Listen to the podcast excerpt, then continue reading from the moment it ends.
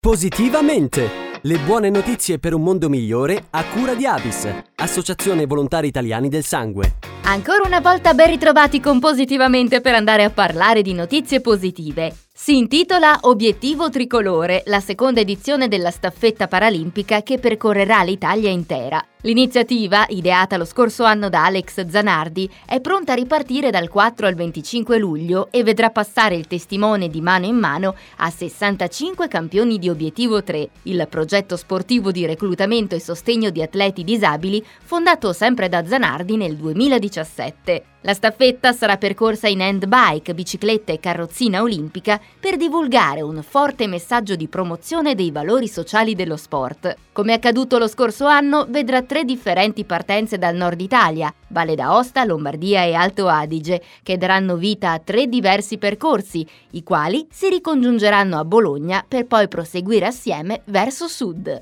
Nutrito il gruppo di testimonial coinvolti come la campionessa paralimpica Giusy Versace, l'alpinista Simone Moro e ancora l'ex ciclista Davide Cassani e l'attore e comico Paolo Chessisoglu. La staffetta sarà accompagnata da una raccolta fondi aperta su Rete del Dono a favore del progetto.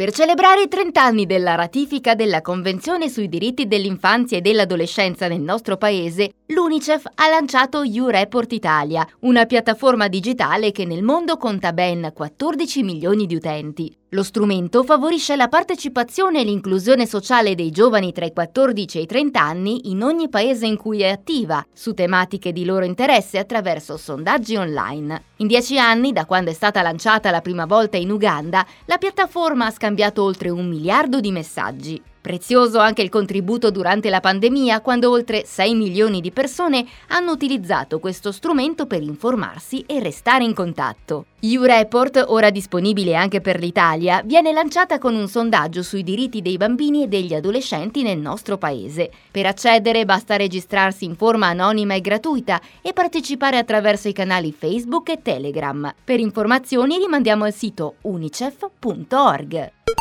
Si chiama Lavoro Istruzioni per l'uso ed è la nuova campagna lanciata dagli uffici di job placement di Arca di Noè e Mondo Donna Onlus, realtà con una pluriennale esperienza nel favorire l'orientamento al lavoro di persone che vivono sul territorio della città metropolitana di Bologna. Il progetto, nato per coinvolgere i lavoratori stranieri, si rivolge a tutte le persone in difficoltà. Quattro i video animati che rispondono alle domande più frequenti. Che cos'è un contratto di lavoro? Come si legge una busta paga? Quali sono i diritti e i doveri del lavoratore? E ancora come richiedere il sussidio di disoccupazione o a quali uffici rivolgersi per ricevere assistenza. I video sono disponibili su YouTube, sui social e sui siti internet dei promotori di questa iniziativa. E con questo si conclude anche il nostro appuntamento di Positivamente. Da Carlotta ancora una volta grazie per l'ascolto e alla prossima!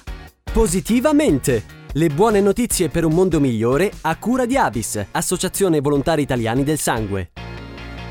È un dolce molto richiesto e semplice da realizzare. Iniziamo prendendo il burro e il tuorlo delle uova.